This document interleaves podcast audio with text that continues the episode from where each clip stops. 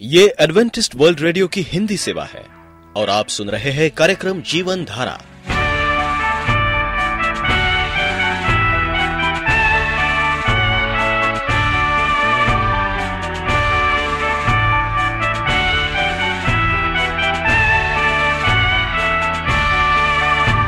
कार्यक्रम जीवन धारा सुनने वालों को मैं स्मिता और मैं अमित हमारा प्यार भरा नमस्कार। एडवेंटिस्ट वर्ल्ड रेडियो की हिंदी सेवा में हम आपका स्वागत करते हैं। श्रोताओं, आइए, आज प्रसारित होने वाले कार्यक्रमों की जानकारी दे दें। आज होगी पहले स्वास्थ्य चर्चा, इसके बाद एक गीत होगा और फिर कार्यक्रम के अंत में पवित्र बाइबल का संदेश। तो चलिए, स्वास्थ्य चर्चा सुनने से पहले सुनते हैं ये गीत।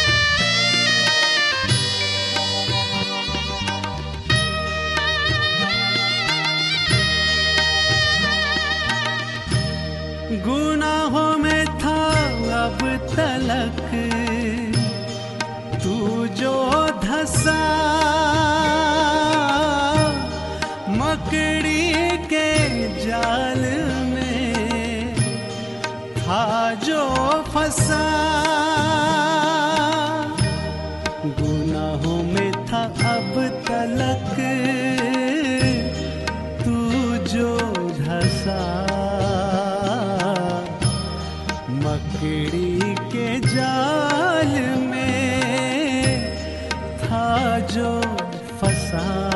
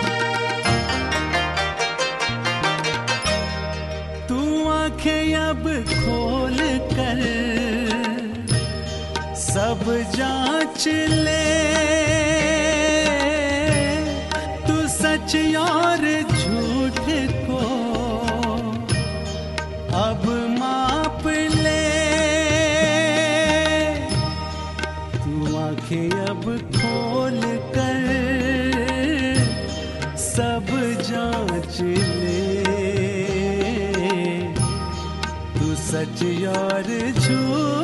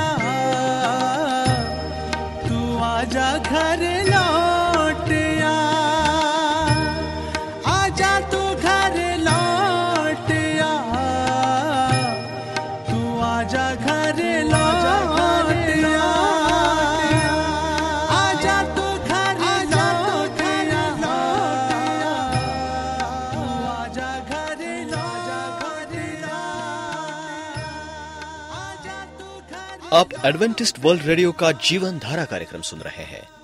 यदि आप पत्राचार द्वारा यीशु के जीवन और उनकी शिक्षाओं पर या फिर स्वास्थ्य विषय पर अध्ययन करना चाहते हैं तो आप हमें इस पते पर लिख सकते हैं। हमारा पता है वॉइस ऑफ़ प्रोफेसी ग्यारह हेली रोड नई दिल्ली एक एक शून्य शून्य शून्य एक इंडिया। परमेश्वर कैसा है? भाग दो। प्रिय रेडियो मित्रों प्रभु मसीह के मधुर, शक्तिशाली नाम में आपको भाई मॉरिस माधो का नमस्कार। मित्रों, परमेश्वर ने हम पर प्रकट किया है। परमेश्वर हमें प्रकट करता है। परमेश्वर जो है सृष्टि के द्वारा हमसे बातें करता है। पर्वतों के द्वारा, फूलों के द्वारा, झरनों के द्वारा, हमारी जो सांस चलती है शरीर के अंदर, उसके द्वारा परमेश्वर हमसे बातें करता है। क्योंकि चलाने वाला कौन है? परमेश्वर है। परमेश्वर के ज्ञान की गैर मौजूदगी है हमारी दुनिया में। क्योंकि लोग परमेश्वर को नहीं जानते। हमारे इस जीवन धारा कार्यक्रम का यही उद्देश्य है, मेरे मित्रों, कि हम आपको जीवित परमेश्वर से मुलाकात कराएँ, ताकि आप एक नई सृष्टि बने, आपका जीवन बदले आप बचाया जाए। लोग उसकी आज्ञा मानने से इनकार करते हैं। और यही समस्या का मूल कारण है। लोग परमेश्वर की आज्ञाओं को नहीं मानते हैं। यही समस्या है। परमेश्वर की योजना के बारे में ये, मनुष्य का भ्रम है, जिसने संसार को अव्यवस्थित कर दिया है। परमेश्वर व्यवस्था या उसके नियमों को सीखने तथा उनका पालन करने की मनुष्य की ये अनिच्छा है।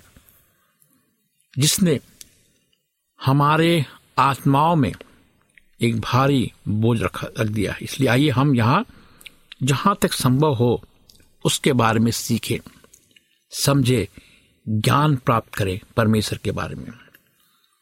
बाइबल कहती है कि तुम मुझे खोजो तो पाओगे हम इस ज्ञान के लिए कहाँ जाएँगे? ये प्रश्न है हमारे बीच में।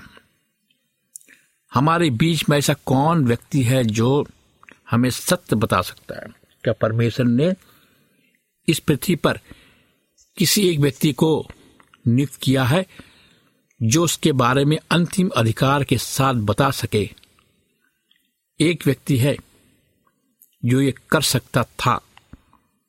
वो दो हज़ार वर्ष पहले जीवित था। और हमने उसे क्रूस पर चढ़ा दिया। तो फिर हम कैसे मालूम करें?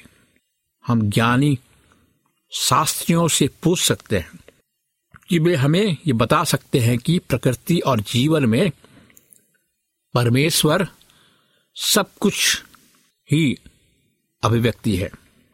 सभी सजीव प्राणी परमेश्वर के साथ एक है।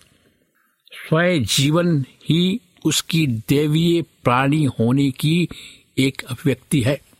आपको ये बताएँगे कि वो पानी की छोटी से छोटी बूंद में तथा ऊपर आकाश के बड़े इंधनुष में परमेश्वर को देख सकते हैं। बड़ी चमत्कार बात है ये। आप किसी दार्शनिक दर्शन शास्त्री से पूछे तो आपको ये बताएगा कि परमेश्वर सृष्टि के पीछे मौलिक वो अपरिवर्तनीय शक्ति है। कि वो प्रधान ऊर्जा उत्पादक है कौन? परमेश्वर। पावर देने वाला। ऊर्जा मतलब पावर देने वाला कौन है? ये कौन है? परमेश्वर है। जीवित परमेश्वर है जो हमें ऊर्जा देता है, जिसे हम इंग्लिश में पावर कहते हैं। तो पावर किसके पास है? जीवित परमेश्वर के पास है। वो हमें शक्ति देता है। इस ब्रह्मांड को चलाने के लिए कौन कहता है? वैज्ञानिक कहते हैं। ऐसे ऐसे वैज्ञानिक है दुनिया में जो परमेश्वर पर विश्वास करते हैं, उनका कहना है, पृथ्वी को चलाने वाला जो पावर है, उसे हम देख नहीं सकते, लेकिन कोई तो है। बाइबल कहती वो परमेश्वर है। वो एक ऐसी शक्ति है जिसका कोई आरंभ या अंत नहीं है। दर्शन शास्त्र ये कहते हैं कि हम जीवित जीवन और सुंदरता का जो हर एक कण देखते हैं, वो उस शक्ति की अभिव्यक्ति है, जो ऊर्जा उत्पादक से अनंत प्रभाव के रूप में प्रभावित होती है और फिर वापस आती है। इसके अलावा आप आगे पूछें और आपको यह बताया जा सकता है कि परमेश्वर कौन है? असीम है। वो कैसा है? संपूर्ण में पूर्ण है। इसका मतलब इंग्लिश में हम कहेंगे कंप्लीट है। तथा ये किसी भी व्यक्ति के लिए उसके बारे में अधिक जानना संभव नहीं है। हम परमेश्वर के बारे में जान सकते हैं। कहाँ जान सकते हैं? अपने अनुभव के द्वारा, उसके साथ जब हम संगति करेंगे, जब हम परमेश्वर के वचन को पढ़ेंगे तो हम परमेश्वर के बारे में जानेंगे।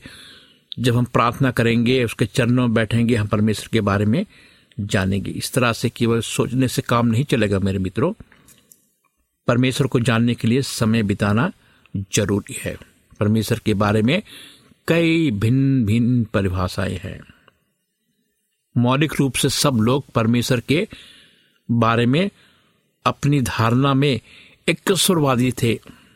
प्रत्येक देश, प्रत्येक जाति के लोग, प्रत्येक परिवार, प्रत्येक व्यक्ति ने विश्व के पीछे महान सजीव प्राणी को समझाने का प्रयास किया है। सभी युगों के लोगों ने उस सृष्टिकर्ता का पता लगाने का प्रयास किया है, जिसके कार को उन्होंने देखा है, परंतु वे उसे नहीं जानते हैं। इन विभिन्न व्याख्याओं में कौन सी सही है, कौन गलत है, इनमें से किस सिद्धांत को हम स्वीकार करना चाहिए? इनमें से किन आत्मनियुक्त अधिकारियों को हमारा पद प्रदर्शक होना चाहिए? कौन हमारा पद प्रदर्शक कर सकता है? आज दुनिया ऐसे लोगों के गुलाम है जो परमेश्वर पर विश्वास नहीं करते हैं। और वही लोग उनको क्या करते हैं? रास्ता दिखाते हैं। और वो गलत रास्ते पे चलते। जैसा कि हमने अपने पहले देखा कि जीवित परमेश्वर क्या करता है? उन लोगों को चुनता है। बाबर कहती है कि परमेश्वर का नज़र कहाँ है? पृथ्वी पर है। और वो किसको खोजता है? जो उससे डरते हैं, जो उस पर विश्वास करते हैं।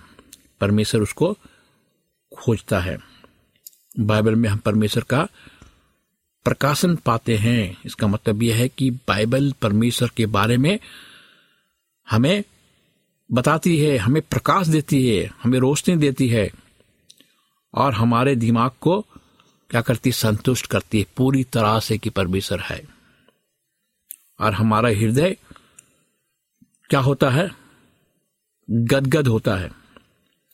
हमारा हृदय प्रसन्न होता है जब परमेश्वर के जीवित वचन को पढ़ते हैं। हमारा दिमाग संतुष्ट होता है और हमें ये आश्वासन मिलता है परमेश्वर से कि हम बचाए जाएँगे।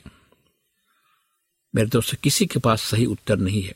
कोई भी सही उत्तर नहीं दे सकता सिवाय बाइबल के। बाइबल की पवित्र वचन ये हमें ये बता सकता है कि परमेश्वर कैसा है, उसका स्वभाव कैसा है, उसका मार्ग कैसा है, हम उसको कैसे जाने, ये केवल पवित्र बाइबल हमें बता सकता है। परमेश्वर ने बाइबल में खुद को सैकड़ों बार प्रकट किया है।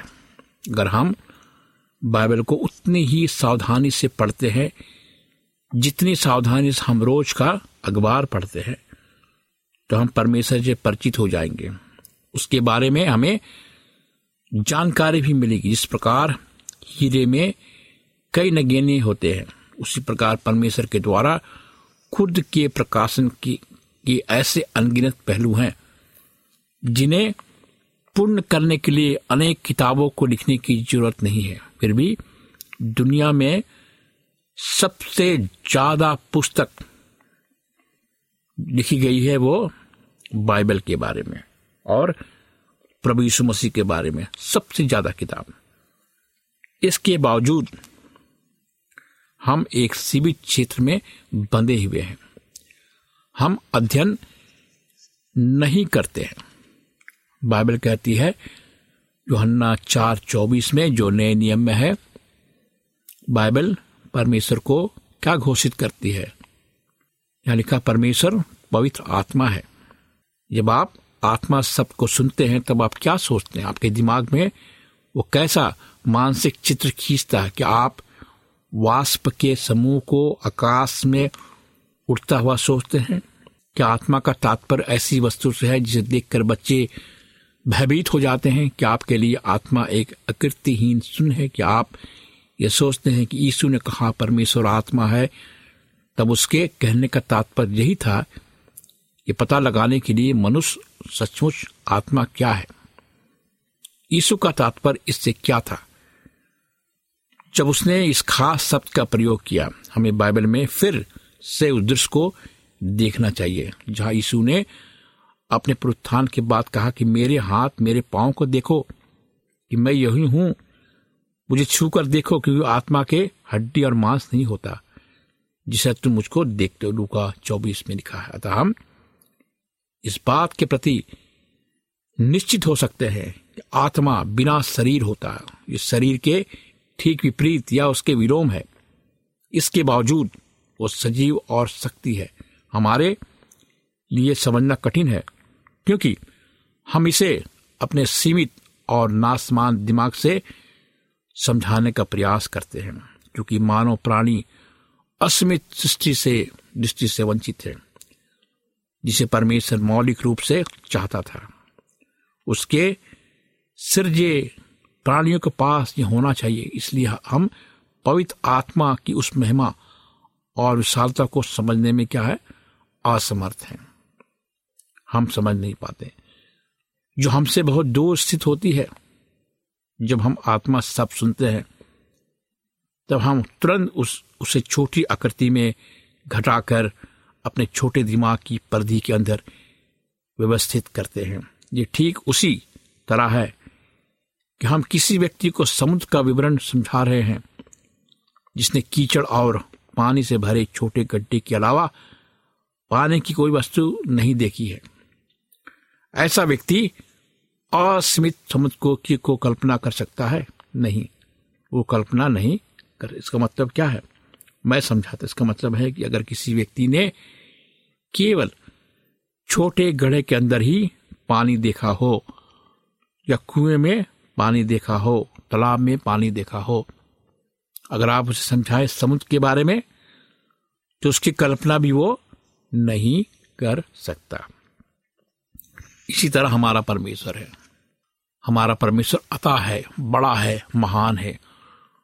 उसकी गहराई, उसकी शक्ति के बारे में हम नहीं जान सकते। केवल बाइबल में पढ़ सकते हैं। और जो मसीह में विश्वासी हैं, वे उसको जान सकते हैं, पहचान सकते हैं कि वो कितना शक्तिशाली है और कितना महान परमेश्वर है। हमारे लिए इस बात को स्वीकार करना कितना कठिन है। जब यीशु मसीह ने कहा, परमेश्वर पवित्र आत्मा, यीशु जानता था, उसका दिमाग उस तरह सीमित नहीं था जिस तरह हमारे दिमाग सीमित है। उसकी आँखें जीवन के कीचड़ भरे गड्ढे पर केंद्रित नहीं थी। वो पवित्र आत्मा की असीमित पहुँच को जानता था और वो हमें उसके आश्चर्य कर्मों के कुछ समय समझ देने का प्रयास करने के लिए आया था। वो उसके आराम, उसकी शांति को देने आया था। हमें यह मालूम है कि आत्मा ऐसी कोई चीज़ नहीं है। जो किसी शरीर में बंधा या सीमित हो, किसी शरीर की तरह आत्मा को को थकान महसूस नहीं होती है। आत्मा शरीर के समान परिवर्तनीय या परिवर्तनशील नहीं होता। बाइबल ये घोषित करती है कि परमेश्वर एक पवित्र आत्मा है। जो शरीर तक सीमित नहीं है, वो किसी आकृति के लिए सीमित नहीं है। वो सीमाओं या बंधनों तक सीमित नहीं है। वो उन आँखों से मापा नहीं जा सकता, जो सिर्फ़ शारीरिक वस्तुओं को देखती है। बाइबल हमें ये बताती है कि चूँकि परमेश्वर की कोई सीमा नहीं है, इसलिए वो एक समय में सबस मौजूद रह सकता है। वो सब सुन सकता है, वो सब देख सकता है, सब जान सकता है। महान जीवित परमेश्वर, इनमें से हम कुछ नहीं कर सकते। इसलिए हम परमेश्वर को उसी तरह सीमित करना चाहते हैं, जिस तरह हम सीमित हैं। हम सर्वशक्तिमान परमेश्वर को ठुकराने का प्रयास करते हैं, क्योंकि हम उन कार्यों को करने में असमर्थ होते हैं। हम ये कहने का प्रयास करते हैं कि चूँकि हम एक ही समय में सब जगह मौजूद नहीं रह सकते, इसलिए परमेश्वर भी सबस मौजूद नहीं रह सकता। के बजाय हम उस व्यक्ति की तरह है जिसने समुद्र के बारे में सुना और एक दिन वो समुद्र के किनारे गया, समुद्र का पानी लेकर उसे हाथों में रखा कहा, मेरे मित्रों, हम परमेश्वर को जान सकते हैं। हम परमेश्वर को पहचान सकते हैं। क्योंकि परमेश्वर हमसे प्रेम करता है। परमेश्वर महान है। वो हमें खोजने के लिए आया दुनिया में। जब हम पापी थे, उसने अपने प्रिय पुत्र को भेजा हमें बचाने के लिए। परमेश्वर कैसा है? परमेश्वर प्रेम है। परमेश्वर प्रेम से भरा हुआ है। परमेश्वर हमसे प्रेम करता है। परमेश्वर हमें गले लगाता है और कहता है कि मेरे पास आओ, मैं तुम्हें विश्राम दूँगा। मेरे मित्रों, अगर आप इस कार्यक्रम को सुन रहे हैं, अगर आप सोच रहे कि परमेश्वर कैसा है परमेश्वर प्रेम से भरा हुआ है। उसकी शक्ति महान है। वो महान परमेश्वर है, वो आपको जीवन देगा। आइए उस पर विश्वास करें। कितना भी कठिन समस्याओं से आप गुजर रहे हैं, आज इस वक्त जब आप इस कार्यक्रम को सुन रहे हैं, अगर आप कठिन समस्याओं से गुजर रहे हैं, आप परमेश्वर के पास आए। विश्वास करें, वो आपको चंगाई देगा। महान जीवित परमेश्वर आपको स्पर्श करेगा इस कार्यक्रम के माध्यम से। आइए हम अपने आँखों को बंद करेंगे, जीवित परमेश्वर को याद करेंगे। आइए हम प्रार्थना करें, जीवित परमेश्वर पिता हमारा तेरे पास आते खुदावन। अपने गुनाहों को लेकर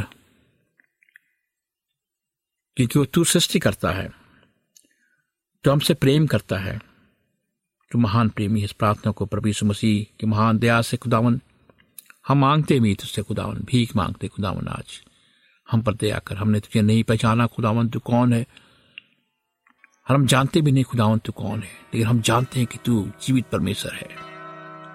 पिता हमारे अंदर विश्वास की कमी है, जिसके कारण हम डूब रहे हैं खुदावन आज। हमारे अंदर विश्वास पैदा करके हम तुझ पर विश्वास कर सके, ईमान ला सके। हम अपने जीवन को श्रोताओं के जीवन को तेरे हाथ में सौंपते खुदावन इस प्रार्थना को प्रभु मसीह के नाम से मांगते हैं सुन ग्रहण कर। आमीन। मित्रों, अगर आप उदास है, निराश है, गमों में है आँसू में है, बीमार है अस्पतालों में है, कहीं भी आप हैं, और आप इस कार्यक्रम को सुन रहे हैं तो मैं आपसे कह रहा हूँ, परमेश्वर आपसे बात कर रहा है। परमेश्वर चाहता है कि आप मुझसे बात करें। आप फ़ोन उठाएँ, मुझे फ़ोन करें, मैं आपके लिए प्रार्थना करूँगा। मेरा नंबर लिखें। मेरा नंबर है नौ छ आठ नौ दो तीन एक सात शून्य दो। नौ छ आठ नौ दो तीन एक सात शून्य दो। मेरी ईमेल आईडी है Morris A W R at gmail dot com. Morris M O R R I S A W R at gmail dot com. इस कार्यक्रम को सुनने के लिए आपका धन्यवाद। परमेश्वर आपको आशीष दे।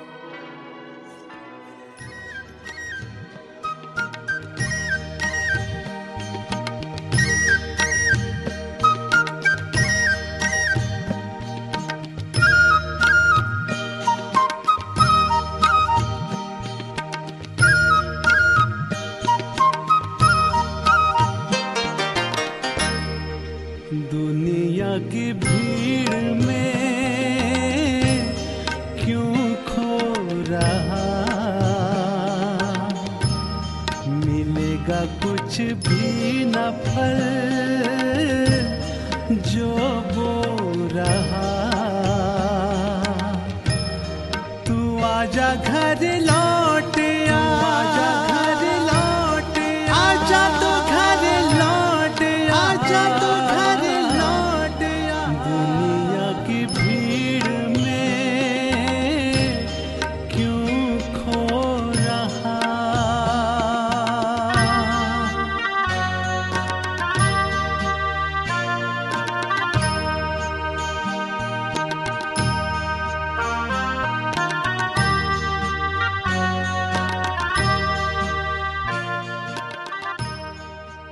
यदि आपका कोई प्रश्न या सुझाव हो तो हमें अवश्य लिखिए। हमें आपके पत्रों का इंतज़ार रहेगा।